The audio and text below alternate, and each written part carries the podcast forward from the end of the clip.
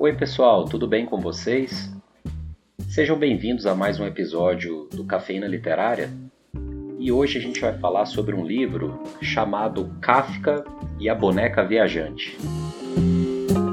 Esse livro foi escrito em 2006 por um escritor espanhol chamado Jordi Sierra e Fabra, que é especializado em literatura infanto-juvenil e na história da música pop.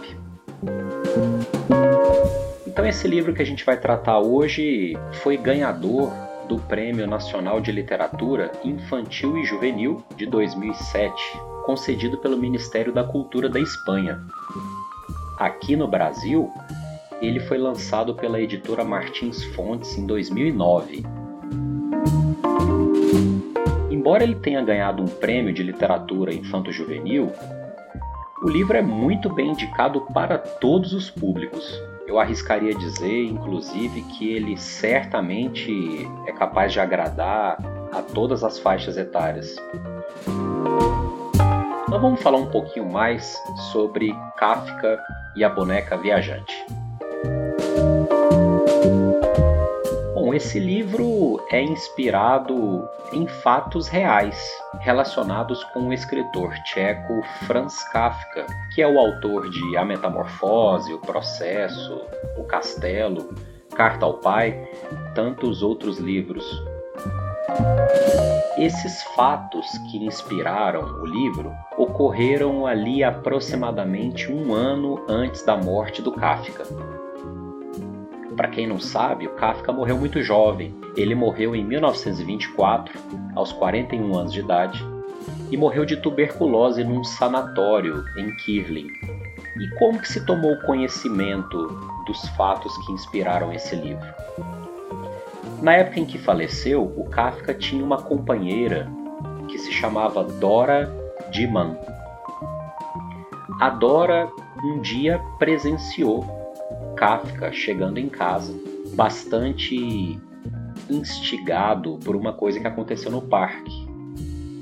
Ele foi fazer um passeio matinal pelo parque de Steglitz, lá em Berlim, e lá ele se deparou com uma menininha que estava chorando sozinha sentada em um dos bancos do parque. Essa menininha estava muito triste, muito desconsolada, não tinha ninguém à volta dela.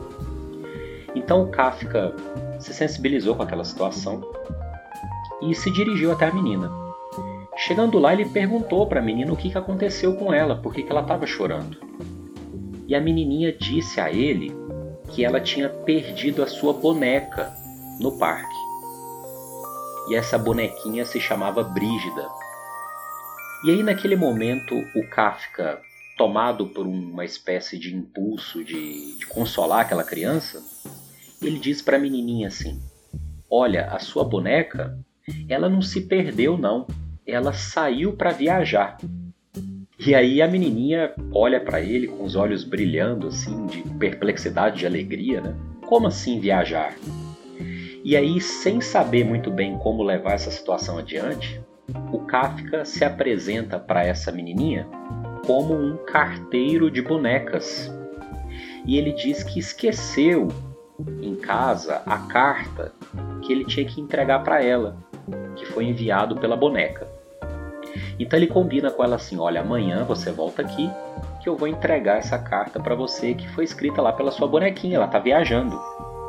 E essa menina fica pulando de alegria com isso.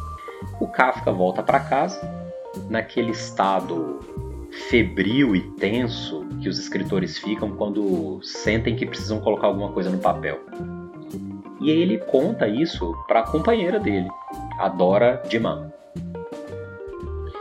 E aí ele começa a trabalhar minuciosamente nessa carta durante toda a noite.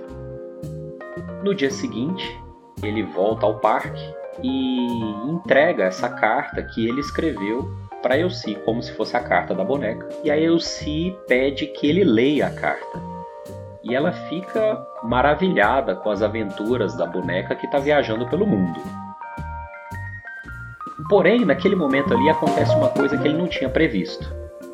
Quando ele termina de ler a carta, a menina pergunta assim: quando é que ela vai mandar a próxima carta? E aí ele não tinha pensado no que, que ele ia fazer. Para ele seria só uma carta para acabar com a tristeza da criança.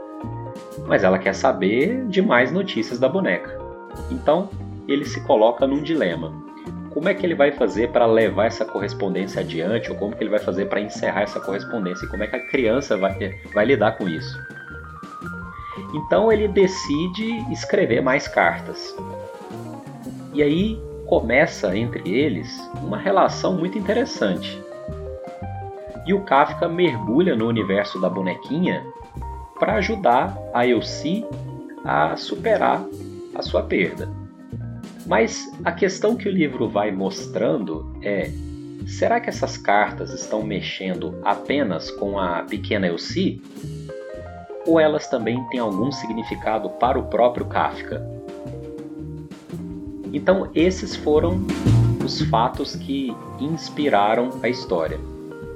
Alguns anos depois dessa história ter sido revelada pela Dora Diman, um pesquisador chamado Klaus Wagenbach procurou minuciosamente por essa criança nos arredores do Parque de Steglitz, em Berlim.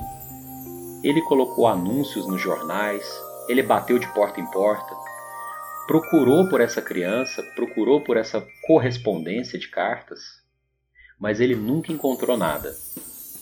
Parece que escrever essas cartas trouxe a ele muito prazer e muita realização. Então, realmente teria sido muito interessante que essas cartas pudessem ter se tornado é, conhecimento público. Então, o autor do livro, o Jordi Sierra, inventa essas cartas e nos ajuda a imaginar como deveria ter sido incríveis esses encontros entre a mente brilhante do Kafka e uma simples menina em busca da sua boneca perdida. Portanto, o livro de hoje foi Kafka e a Boneca Viajante, de Jordi Sierra e Fabra, que é uma leitura imperdível e que certamente vai agradar todas as faixas etárias. Espero que vocês tenham gostado de mais um encontro nosso Fico por aqui e até o próximo Cafeína Literária. Um abraço a todos.